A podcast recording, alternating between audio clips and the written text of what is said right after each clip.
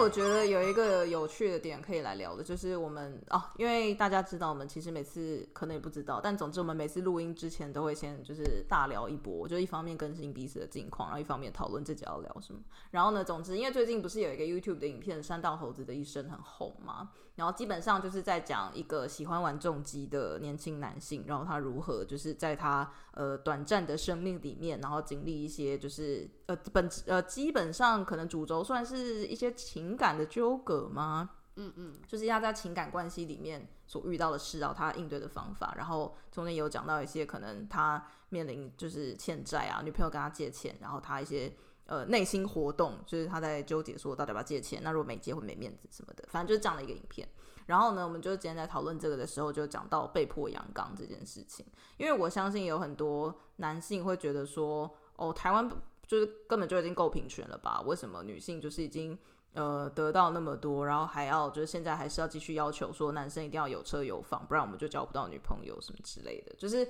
有一派的台湾男性会觉得说，我们男性也呃很可怜，就是压力很大，然后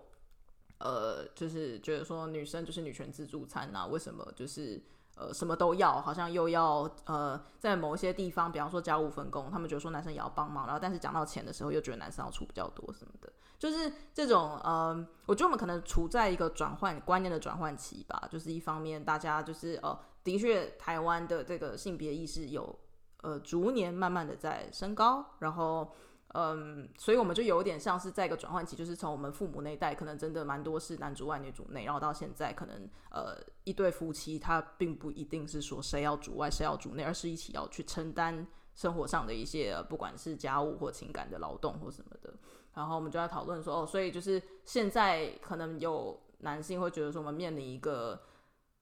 转换期，是说好像没有上一代的男性那么。可以就直接坐享很多父权红利，然后但是又就是他们会有一些他们的困境啦，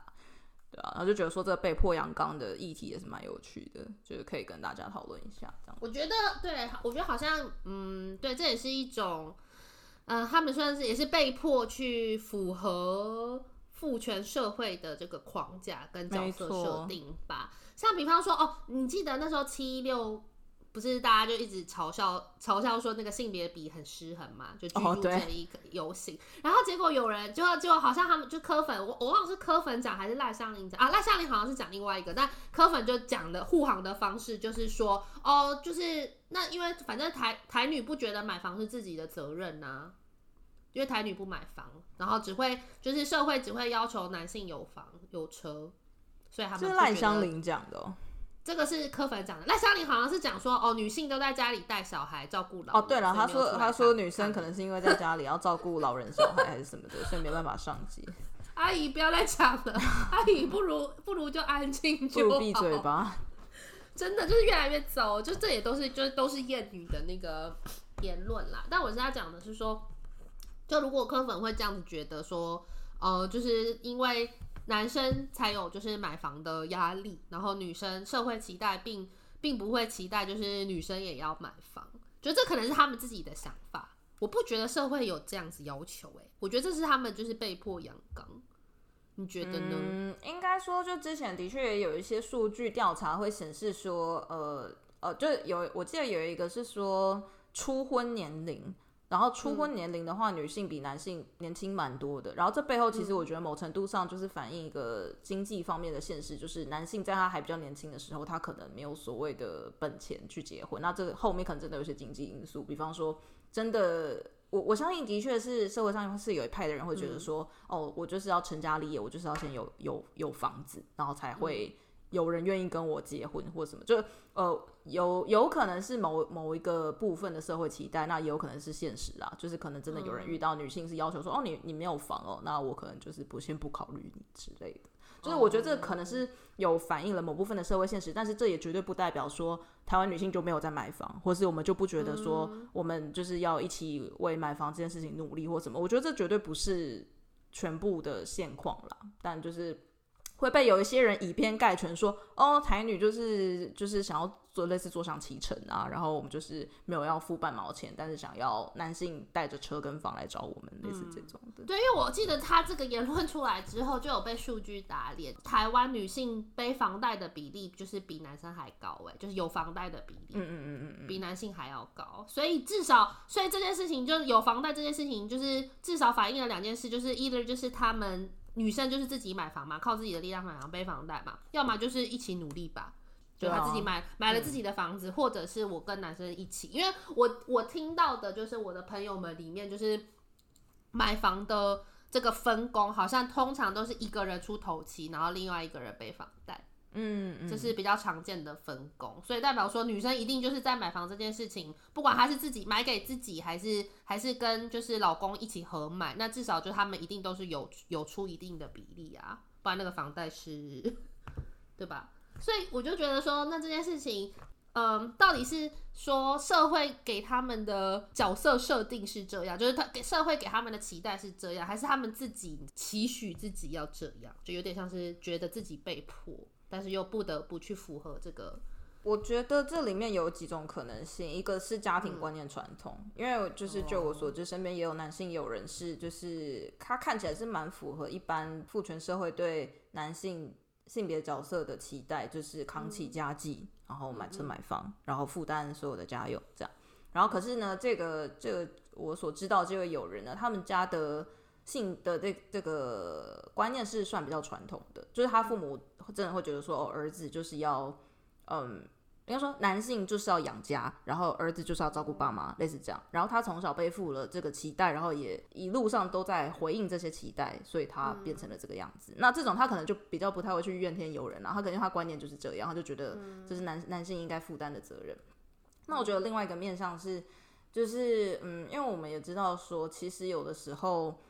哦，就像上野千鹤子这个很有名的日本学者，嗯、他就有写过一本书，也是关于厌女的。然后它里面就有讲到一个点是，像我们知道有一些呃所谓的非自愿守贞者，就是简单来说就是交不到女朋友的男性啦，就是他不管是交不到女朋友或是找不到对象，总之这些男性就会觉得说，他们会有一种愤怒，是觉得说，为什么我都没有人要来跟我交往？就是我的我这么棒，为什么没有人来跟我交往？一定是因为你们就是。不管是嫌贫爱富，或是只喜欢高富帅，就是他们会去仇呃，因为自己单身这件事情，然后而去仇恨女性。然后这个背后反映的某一个逻辑是，嗯，男性在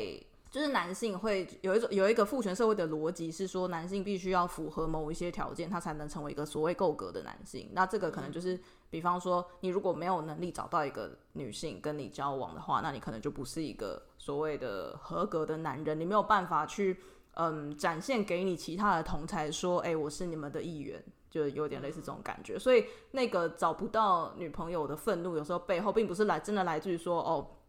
我为什么交不到女朋友？我好想要交女朋友，而是这样子，别人会会看我没有，就是其他男性会觉得我是一个卤蛇。所以这可能是背后有这样子两双重的逻辑啦，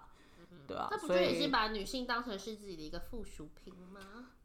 对，所以就是就是厌女里面就是在讲这个所谓的 entitlement，他们会觉得自己应得，我有这资格感，你知道吗？就我身为一个男性，女性是一个资源就对了，女性是一个资源，也我我不用争取，不好意思，我不用争取哦，我我有我有资格要获取这些资源哦。你们女性就是要给予资源，不管是你们的情爱、你们的身体、你们的。这所有你们的照护照护的能力，然后我身为一个男性，我就是去获取这些资源就好了。那今天如果你觉得获取资源，就以这个例子来讲，就是交到女朋友好了。如果我的观念来说，我觉得这是一件我应得的事情。比方说，我应得要有新鲜的空气。那今天没有新鲜的空气，我就是要去就是咒骂这个世界，说为什么我我没有得到我应得的东西。但重点就是没有人应得什么东西啊，就是 这就是一个。就是现在应该要被淘汰的观念，所以我们母猪教徒啊，母猪教徒哦，没错，他们就也 可能也会觉得自己是非自愿守贞吧，就是 为什么没有人要来跟我在一起？然后就说哦，女生就是嫌贫爱富啊，台女就是台女就是拜金啊，台女就是破妈之类的，就我一定要就是赚了很多钱之后，然后再就是狠狠的践踏跟玩弄那些拜金女。这个这个这个好偏激哦，就是现实生活中教主就差不多这种。现实生活中真的有人这个样子是是，他那个教主是号称这样子的，因为他不是苹果工程师嘛，然后就赚很多钱吧，然后人那个人生胜利组，然后他就说他最喜欢看那些就是那些母猪就是尴尬的样子，就是好像很讨好，然后接下来就是当他们就是讲他讲了什么就是很过分的话，然后女生在，然后那些母猪母猪就他他。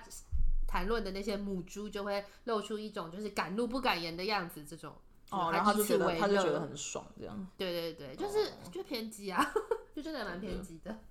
难怪可以当母猪教的教徒。而且，呃、而且我都在想说，对我都在想说，那你到底都是从哪里认识这些人？因为我身边真的都没有认识过这种人呢、欸。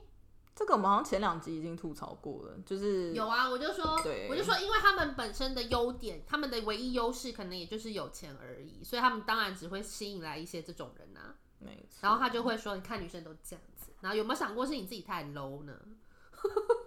你这人除了钱一无是处，好吗？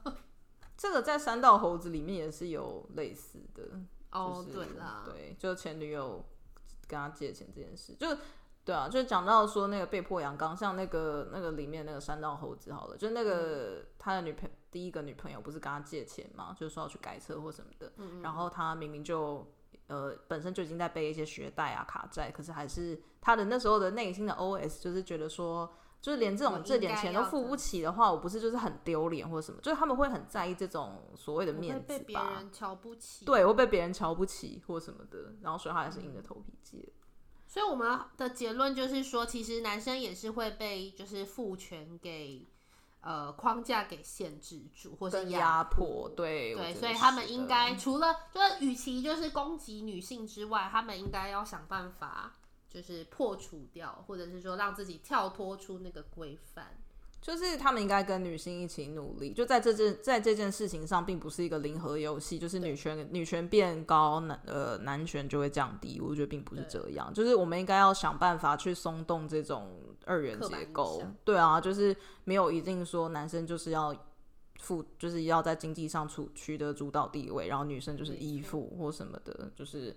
对啊，这个跟就是刚才讲恐同的事情也是一样，就是不管是只有。呃，生理男、生理女，然后或是同志，就不管你是什么样的生理或肿脸充胖子，对，就总之，总之就是不不要一直去呃坚持过去。就当然这可能有点困难啦，就是可能某一部分的人会觉得说社会现实就是这样，那也不是说哦、嗯呃、说改变就改变。但你除了去一直检讨你想象中的台女之外，其实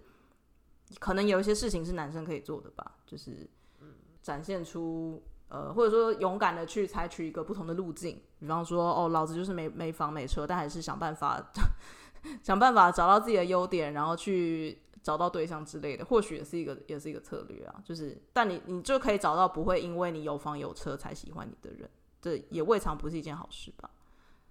反正我们身边就是会有一些出现这种就是厌女的这个范例，所以我们才会想说，哎、那其实会不会其实也不是很少数？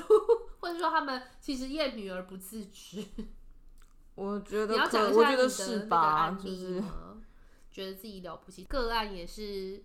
各种歧视 buff 拉满的那一种。哦，对啊，这个我我之前好像有也有提过，在之前的节目有提过，就是那位对他的伴侣说出“等你赚到像我这么多钱再来讲”的那一位，对啊，就是他他也是属于那种内心有一个歧视链的人，就是。呃，首先男尊女卑可能吧，就是或许有，然后再来就是学历歧视，因为他有歧视、嗯、学历歧视他的伴侣，尽管他的伴侣学历也并不差，但可能就是因为他们有一个很细致的歧视链嘛，比方说像柯文哲医学系就会看不起牙医系，然后台大就看不起阳明，即便他自己一开始是考上阳明，哦，就是诸如哦，对，讲到这个他还讲过了一个非常非常丑女的，而且那是他在好像接受台大医讯之类的专访自己自曝的，他说他那时候一开始考上阳明。然后结果呢？他妈妈就跟他讲说，呃，什么小姑的女人，那可能就是他表妹吧。表妹考上就是台大医科，然后他的心，他的想法是说，哈，就是女生考上台大医科哦。然后他自己就觉得很更小，他就这样讲。对，就总之他可能就也不觉得凭什么一个女生可以考上我没有考上的学习？对，就当时啦，因为她当时考上阳明嘛，所以对，然后以及就是第一次，然后以及那个计程车司机不知道阳明在哪里，他就觉得好像大家都丢脸，阳明很烂之类的。我就想说，哇塞，到底为什么以前这些言论没有被检视？这些真的好精彩耶！对啊，而且他在专访哎，这些不是不是说什么人家抹黑他，就是他真的是在专访里面讲出这些事情，代表他觉得这件事情很很有趣，或者是值得炫耀吗？而且我觉得，觉得天哪！就是他们不是很爱护航的人，很爱讲说哦，为什么要只挖柯文哲？就是可能十年前讲的话，然后来批评他。嗯、但重点是，现在虽然已经过了超过十年，但是我们完全没有在任何方面有看到他的性别观念有进步。所以我觉得，就这些完全还是可以作为他现在的观念来参照使用，除非他真的有实质的表用行动表达出说哦，就我真的我的观念。已经跟以往不同，今非昔比，不然我觉得就也不用来讲说人家张飞打岳飞，因为他就是一样，一直是同一个人，一直是同一个人，对，他价值观是一样的，基本上。对，然后柯文哲还说他生了三个小孩，但没有泡过牛奶。陈佩琪是好太太，很认命，我都假装很忙，oh、假装很忙，真的也是可以 被杀死。那你觉得你刚刚讲的那位就是个案，他有假装很忙吗？哦，这倒是没有啦，就是在家庭方面，他投入蛮多的，哦，只是他某一些行径跟价值观跟柯文哲很类似。那你觉得他有被迫阳刚吗？我觉得他比较像凤凰男那个路线的啦，就是我们之前聊过的那一种。哦，呃，但我觉得凤凰男，你觉得这也可能也算是被迫阳刚吗？但其实也有凤凰女，所以我有点有点就是他们会很想要。很积极的去想要展现他们成功，现在成功的。然后我觉得他们本质上其实是会有点担心别人会看不起他们。我觉得这个比较不是放在被迫阳刚的框架下来看，而是某一种，呃，可能也有被迫阳刚，但因为有凤凰女，也有凤凰女的存在，所以我觉得有点难讲说哦，就是。就是因为性别的关系，我觉得好像比较像是早期，就是他可能年轻的时候生活比较困苦，所以他一旦爬到一个比较高的位置之后，他会想要洗刷他过去的那个阶阶级的那个印象，有点像是自卑引发的自大。对对对对，我觉得比较像这样。当然，我也不否认他可能也有某些被迫阳刚的被迫阳刚的时刻啦，但是好像比较像是翻转阶级后，想要保持在一个新的形象，就是你知道衣锦还乡的那种。成功人士的形象，嗯。嗯，这位案主，呃，这位个案也是蛮，就是也是蛮特别，就是也是集各种 于一身，什么都可以讨论，艳女也可以讨论。哦，对啊，而且他他也疑似也是一个科粉，所以就真的是跟这一集蛮有相关性的，就是尖叫，科布林啊，尖叫，大声大声尖叫，很压抑，大尖叫。就真的是，哎，很好笑。那你觉得这种就是在，因为刚刚讲的比较像，尤其是公领域的嘛，就是柯文哲在公众就展现出的一些性别观。但是如果进入到家庭里面，觉得呢？因为我们也有聊到一个是关于中国有一些所谓新女性的性别观，我觉得那也蛮有趣的。哦，对啊，因为应该说，我观察到，像台湾，其实我现在真的很少听到有人在收聘金，偏少了。对对对，但是因为其实我觉得中国女性们在呃推广女权的这件事情上，其实至少你可以在他们看看到他们其实讲话还蛮大声的。但是我觉得有点有趣的地方，就是我自己在就是中国，我常常长期在就是中国的网络论坛上潜水的心得观察，对对是是说他们，比方说如果他们有你看到这种就是厌女的言论，对不对？然后其实那些女性在。网络上就他们其实或者在可能是在现实生活中我当然不知道，但在网络上就是会直接喷起来，就是他们是蛮蛮不怕去就是挑战这种就是父权的言论的。可是另外一方面呢，在生活上实质实质，就他们分享生活上，他们又会就是很，就比方说他们会对于聘金的态度，他们叫彩礼啦，就他们就觉得说，哦，这就是应应得的，我应得的，就本来就是这样子，结婚本来就是男生要准备有车有房，本来就是应该要给彩礼，就是聘金。所以我就会觉得蛮特别的，因为比方说像他们对于就是女权的呃，就是女性工作的这个女性有自己的事业跟工作的这一点，他们也会蛮支持说女生本来就应该要有自己的工作，不要因为你结婚了就在家里带小孩或什么之类的，嗯、就应该要有能够经济独立，不一定是工作啦，就反正你要有经你要有经济能力就对了。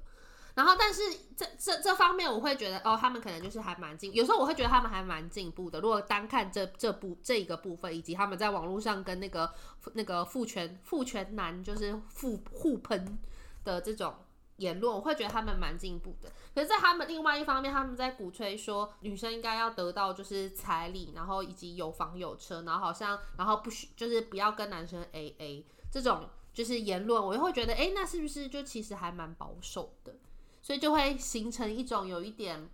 就是矛盾吗？就会让我觉得有一点就是这个认知失调。哎、欸，不过你我我我你刚刚讲的比较像是说，他们之所以会要求男性要给彩礼跟就是、嗯、呃支出所有家用，是因为女生要生小孩。哦，对对对，他们对我觉得这算是一个关键。对，就是说佐证他们的要求是因为要生小孩。对他们去就是该说合理化嘛，就是这的要。他们的这些要求是说，因为女生要生小孩，反正结婚了就会小孩，跟小孩要跟男方姓，所以对我帮你生一个你家的小孩，那你要给我钱跟养，有点有点像这种感觉。这，这不是，但我就会想说，那这不是污我自己吗？他可能觉得就是经济某种经济交换就没关系。对，我觉得是哎、欸，就他们会觉得说，哦，因为我牺牲了这些东西，就是我生我生了一个小孩，并且就是小孩是跟爸爸姓，所以就是应该要给我这些这样。这是我应得的，但有时候你会看到一些女生有一些不同的意见吧，就会说，哦，那就是我觉得其实婚姻还是两个人相爱就好吧，我觉得彩礼也不一定要拿那么多啊，这样子就可能就是一个形式吧。就是这些人还不太敢，就是公开说就不要这样，他们说，哦，我觉得也不要，就是劝那种劝原 PO 说不要拿那么多啦，这样，因为有时候他那个金额是真的很可怕，什么四十万人民币那种，欸，嗯。对，然后他们说，我觉得就是还是不要就是在这种事情上面就这么坚持。毕竟如果就是老公人很好的话，或是夫家人很好，也也不需要这样子。然后底下的人就会说，那不然呢？那不然小孩要跟妈妈姓吗？这样。哎，对，然后这时候如果如果你真的去跟他讲说，那你怎么不去争取说小孩跟妈妈姓？可能又会被被别人纠举说这样子就是太离经叛道，或是。对啊，或者是那如果说小孩跟妈妈姓，那大家就可以接受没有彩礼嘛？哎，搞不好搞不好他们就可以接受哦。所以我就觉得说，哎，这所以这个命名权真的是很重要，是不是？姓氏权可能吧，就是、就是、对啊。难道小孩跟了爸爸，他就不是你的小孩吗？对啊，还是说他以后就只要孝顺爸爸就好了？爸爸的小孩，所以我就有时候会觉得有点困惑，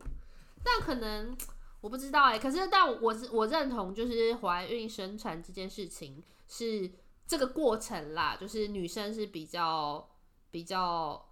需要去承受这些痛苦，但是能不能够用金钱作为交，一定要用金钱来做交换吗？就能不能是，比方说在家务分工上，男生多做一点，或是男性提供更多的情感支持啊，各方面。对啊，因为他们这些东西都是在婚前的时候在讨论。就比方说，我婚前要多少彩礼，嗯，我要有房有车，然后理由是因为我不想要在就是房出任何的房车，或者是你的房子要加我的名字，然后理由是因为我要生小孩。然后我心里想说，嗯。这这，但我我们之前也有讨论过，我其实我有认识一个人，他就是非常的符合这个，他就他的 mindset 就是一模一样，就他也是觉得说小孩就是老公的，所以小孩的一切支出、一切家用都要跟老公拿。就但他也是，我就算只去 Seven 买了十块的牛奶糖给我小孩吃，我也要跟跟你申报这十块，这样报销这十块。对。对，可是他并没有说，就是我就是要在老公赚很多，我就要在家里，因为他老公真的赚蛮多，然后所以我就要在家里当贵妇。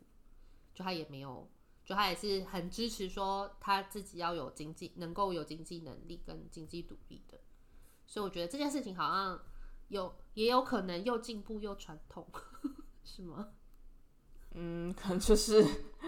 这种这种可能可能就会被。被台南说是女权自助餐之类的，可是他有去工作啊，就是、因为台因为那些就是那些母猪教徒，就是说他们的言论就是说台女就是想要只想要当贵妇，只想爽啊，这样。可是那个中国的他们那个性别观是说女生去赚钱，可是那钱是女生自己的啊。就今天如果是说这个女生有要提供家用的话，那那就算是偏平等吧。但是我觉得，我觉得台南可能会攻击的点是说啊，那这女生去赚钱，她钱还不是就是没有拿出来之类。我不知道，就我我个人觉得这个可能也不算是一种。她可能也是在某一种转换期吧，就是女生想要嗯伸张自己的某一些权益，就毕竟他们可能觉得说以前那种就是你如果在家里当家庭主妇带小孩，那的确是对女生很没有保障嘛，因为你也未必就是你没有自己的收入的话，觉得很没有很没有保障，所以从这个阶段然后跳到下一阶就变成说哦，虽然说社会上还是普遍要求我们要生小孩，但至少老娘想要就是在经济上获得。嗯，不管是可能也不算是补偿啦，但总之就是让自己也也可以还可以保有经济自主的能力之类的，嗯，或是我的牺牲要用要 cash out，我必须要有要得到一点钱，不然我我不想做这件事之类，就是可能再下一步就是跳到呃女性也要有同等的付出之类的，我不知道，就是这听起来也是某一种呃就是性性别观的转换期会有的。会有的价值观，但我觉得蛮有趣的啦。就是每个每个国家不同的社会社会的那个社会文化的状况，就是会有一些嗯自己长出来的性别观的样子。长出来，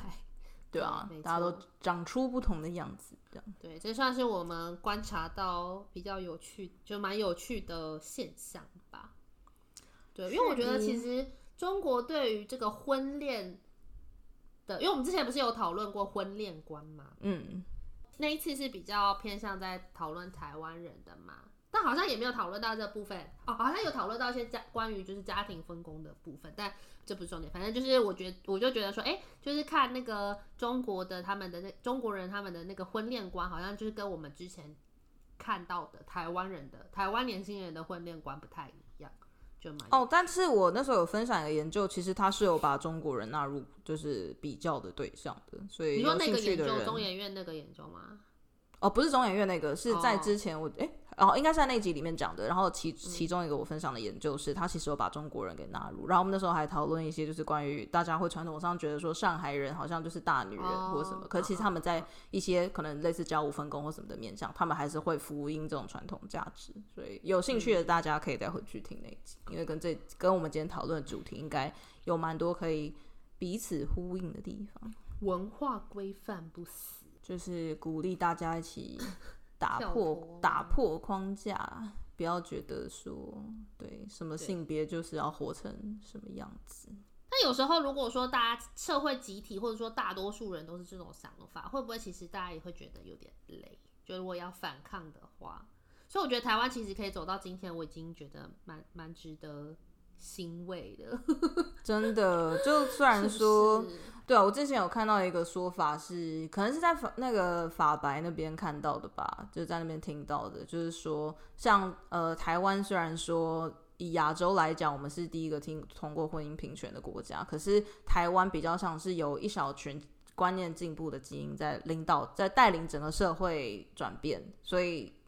可能虽然说表面上看起来我们就是很快通过同婚，呃，也不是很快，就是最早通过同婚，以亚洲来讲，可是其实，在你去看说社会上的民意或是大部分人的想法，或许还没有走得那么前面。可是我觉得我们的确是有不断的在改变啦，因为你看从二零一七年就是同婚事件到现在，虽然说也也没有真的过了很久，就是这样子大概六年的时间，可是社会上在讨论的事情已经跟当时差非常多了。就是现在已经有越来越多的人，就是可以讨论，就是跟同志啊、同婚啊这些事情，大家已经不会像以前那么避而不谈了。然后讨论的深度跟面向也都跟以前差很多。对，我觉得改革或者是说社会氛围的这个改变，就是蛮难一步到位的吧？对啊。就像我觉得说，像专法这件事情，因为那是公投决定的，没办法，所以立立同婚、立专法这件事情，可能让很多就是本来希望一步到位的人蛮失望的。可是我觉得那还是一种，觉得那还是一种就是你尊重制度的展现。所以我们是说，所以虽然我本人也是，我们应该都是比较支持修民法，因为我们觉得说本来就是，嗯、其实我觉得，其实我觉得专法这件事情也是，这是为什么我要跟那个跟我们前面提到的那位长辈就是。大吵，就是他认为说，啊，你们现在又没有不让你们结婚，虽然他如果可以的话，他想要他想要禁止啦，就又没有不让你们结婚，只是你不应该要适用民法而已，因为民法是我们大多数人的法，这这就是一种歧视啊，你懂我意思吧？嗯，对，就是比方说，好像我那时候讲的例子就是说，那以前在黑人还在争取民权的时候，那他们也没有不让黑人，比方说也没有不让黑人去图书馆，也没有不让黑人去厕所啊。不让黑人上厕所啊，也不让没有不让黑人搭公车啊。可是黑人就有专用座，黑人请坐到后面，或是黑人请用黑人专用厕所。那这样难道不就是一种歧视吗？就是你要跟我们这些人做区隔开，因为我们是比较优越的，所以他们才不让他适用民法。不然有什么理由就是要特别去立一个专法，只 for 这些人？但他这些人明明就是跟你一样的，所以这是我认为就是有歧视的部分。但是我的意思是说，但是因为也没有办法，因为这就是公投出来的结果，所以以一个法治国家来说，我们确实，我们本质上，我们为了要尊重这个公投的结果，所以我们去立立专法，让就是同性婚姻可以合法。只是说这种改革是有点难一步到位，就是渐进式的，对，是渐进式的。所以现在最近吧，应该是最近吧，今年就是也有修法通过，说就是同志的婚姻可呃同。呃，同性家庭可以去呃领养小孩，本来好像是不行的，对，所以我觉得这就是一种就是实质上的改变跟就是渐进。也许有一天，就是当社会足够进步到进步到一定的程度了之后，我们就可以就是变成呃，就是变成感觉就是适用民法，而不用就是在在用这个转法。只是我觉得说，有时候实质上的改变还是需要点时间。对，我觉得政策只是一种，或者说法律只是一种保障，最低限度的保障，可是对人权的保障，但是真正要进步，社会整个观念要进步，或是改变到那个程度，就是还是需要点时间。但我觉得有在进步就好了，这样。嗯，就是别的不提到。一直到九零年代，其实民法里面也还是有很多很父权的条文啊，就是说什么女生就是要呃从夫姓啊，要跟着丈夫一起居住啊，小孩就是哦，小孩是要从父姓，离婚之后小孩也一定要就判给父亲什么，就是其实这些我们觉得很多我的观念，也到九零年代也还是在我们的民法当中。那到现在其实也不过大概三十二三十年的时间，所以没错，就是期待这些一点一点的进步可以。终于让台湾变成慢慢变成一个更好的地方，好高大上的结尾哦。像柯文哲，如果他的这种言论，比方说他可能是在在二十年前讲这些话的话，可能也没有没有人会觉得说不对，不不会造成那么大的负负面的那个。就可能就有一些什么妇女团体在批评他，可是可能但大多数的人觉得说啊，对啊，就本来就这样，对，让他支持度就是狂跌个五趴之类的，让人觉得还是充满希望的。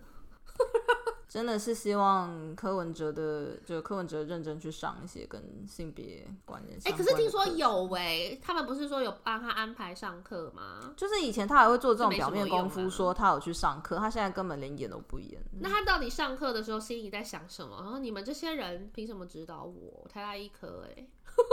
我就觉得说，哦，原来就是就是现在的流行嘛。他不是还说 Me Too 是流行吗？他可能也觉得，哦、他可能也觉得女艳女是流行吧。嗯，他讲的话真的好可怕。还有什么藏人现在流行自焚哦？对，就超恐怖。哦，真的好可怕，哦，可以，好可怕哦。还是说词汇贫乏的人就会讲出这么可怕的话？哦，有可能，哦。他说藏人就是，他还是说藏人自焚给中共带来很多困扰之类的。可能女性也带给他很多困扰吧。对，你们在吵什么？不懂。这个话题真的是可以聊。你们为什么不能就乖乖听话就好呢？哦，好可怕，真的好可怕！一直跳针，说太可怕了。对啊，所以他女性支持者很少，我觉得是理所当然的啊。那你觉得七一六是不是真的是一个照妖镜啊？就因为本来。我们哦，我们刚刚也有讨论到，我们就讲说，本来就是因为你知道柯柯柯文哲跟柯粉在那个网络上的声量就真的很大，所以你你如果你只看就是网络啊，比方说 Dcard 或者是八卦版之类的，好了，嗯、你会觉得你会觉得柯文哲的支持度可能有个八成吧？这我觉得这真的是沉默螺旋哎，就是然后结果当他们走到现实的时候，发现哎。欸万人想，万人对，反正就一人到场。我不知道，我我觉得这是某种程度上的沉默螺沉默螺旋吧。就是当这些科粉在网络上有这么多有攻击性的言论的时候，自然会让持反对意见的人更不敢讲话，不想要对啊，表达出自己的想法。因为你一旦就算你是就事论事好了，是会一堆人下来跟你找架吵，然后用一些很似是而非的东西 找架吵。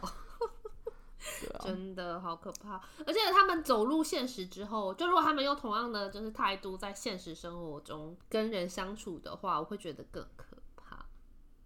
就我们刚刚有讲到这个问题嘛，就是说是不是为什么他们会支支持度那么高？是不是因为他们就是讲出了很多不敢讲的话，或者只能在网络上讲的话？以以往觉得只能在网络上嘴炮的话，现在竟然可以大啦啦的被。总统候选人说出来，而且也没有怎么样、嗯、哦。但我那天有看到一个是一件鼓舞人心的事吗？对某些人来说，对一个评论，他说像馆长啊，他在网络上就是讲话，就是好像很很呛，然后讲就是各种脏话，辱骂他看不爽的人。可是听说他面对，就是因为七一六那场游行，他是有上台去讲话的嘛、嗯，然后当然也有接受媒体的采访啊。他说他就瞬间收敛了、欸，哎。你说变得很很客气吗？也没有到很客气，可是他就会，比方说他的护航就会说，哦，我觉得这件事情就是，如果你你不开心的话，你可以去检举啊什么之类的，就是变得就比较，反正就跟他在网络上的那个程度不太的攻击性就是有差。可是网络上是不是？即便是馆长，总不会在面对记者采访的时候，还是跟他开直播一样大屌脏话吧？这这好像。是啦，但我会有一点夸张，就好像也很难真的做到，就是完全从网络走到现实这样。那样应该会吓跑很多人，对对，阿姨 阿姨们跟就是呼吁年轻人不要学。阿姨，阿姨自自诩为阿姨，不要真的不要学耶，很可怕。不要学柯文哲。真的，如果今天有一个职场上有一个像柯文哲或者是馆长这样的人要跟我共事，我应该会选择辞职吧？你说一些把把那个同事当成狗的人吗？对啊，或是你的老板，如果你老板用就是说哦，就是谁的狗就会牵回去管好，或者是这件事情就是，或是用太监来比喻他的下属，我真的会愤而辞职。哎，是，对。什么同意？好啦，总之就是这样，就是就是这样。然后也不是说女生就不厌女哦、喔，也有的女生也是会厌女的，所以也不要说我们都在攻击男性，因为这是一个不分性别都有可能会出现的。呃、而且我我看到有一个就是呃有一个好像是有一位医师叫陈克华吗？就他好像是一个。嗯同志对，然后但是他也有在网络上发表过很厌女的评论，就是也是说女生是破妈还是什么的。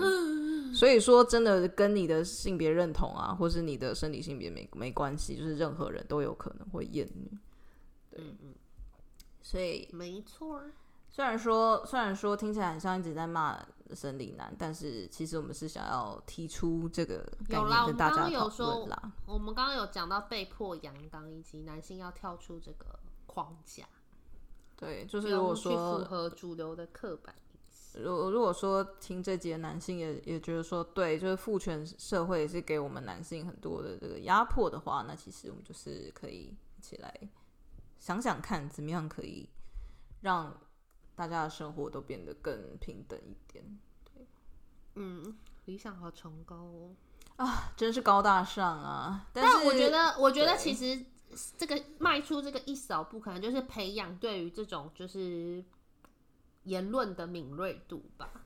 哦，对啊，就是、你就说，哎、欸，我发现了他这个行为，或是我觉得我有这种自觉，是说，哎、欸，其实这是一种刻板印象。就是当然也不是说要到处像警，就是像警察一样去纠正别人说，哎、欸，你这边这个用词就是不对哦，你这样会丑？就是就是以一个呼吁大家以一个比较友善的态度来讨论这件事情，不然可能会。我不知道，可能会更撕裂社会吧？就觉得说，哦，你们这些就是女权人士，很爱到处高高举一些道德大旗啊。那就是我们上一期讲的啊，就是哎、欸，上一期吗？就讲说为什么极右派很常是被左派，就是左交就是逼成。哦，对，因为左交就真的有时候也会太 到太极端，到处出征，对，出征罗琳暴雷。他说什么？这个就假设一个男性说：“哦，我帮老婆做家事。”然后就这时候跳出来说：“什么叫做帮？你本来就应该要一起分担什么的。”对，他可能会觉得有点无辜，有点无辜。对，嗯。好的哟，希望大家都可以就是对过着比较平等的生活。哦，这结论，想要有一个想要有一个光明的结尾，不然整集听下来就会觉得哦，好有啦。我觉我觉得我们的我们的听众我们听众的生活应该都是比较。比较那个 balance 的吧，就是如果你看柯粉的言论，你就会觉得哇塞，你们是不是你们人生是不是真的遇到很多不如意的事啊？哦，是过得很苦什么的，水深火热。哦，对，对，所以我觉得这样是比较好的状态。好的，好的哟，那我们要跟大家说拜拜了吗？嗯，差不多了。拜拜，大家讲再见。呃，为为何要突然？展露自己，因为大家都说说台语的能力，大家说我台语不好啊，有被听众有被听众没有，不是听众，是我朋友。我朋友说我我讲台语人家 Google 小姐，像 Google 小姐是怎样？就可能一个字一个字断很开吧，听起来很不练的。哦，但是我有说啊，我可以讲一些比较高级的词汇。好的，那我们下一集就会全台语主持哦。不行。展现我们的唔台语实力。唔通好啊，困难。困难是什么？就是不要让我困难。哦哦，好，好，是这样说吗？我不知道。台语真的，我台我台语也不好。对，好。但是他们都说我的这个会考很很不对。我也讲地沟豆菜豆，欧龙菜豆。结果只是政论节目看太多，所以学到了一些。哎、欸，我很羡慕他们可以用台语，就是痛屌，就是柯文哲哎，真的搞起来那个气魄就是差很多。真的，为什么我没有办法？我真的很羡慕。好好，大家安安，大家再见，大家拜拜，拜拜。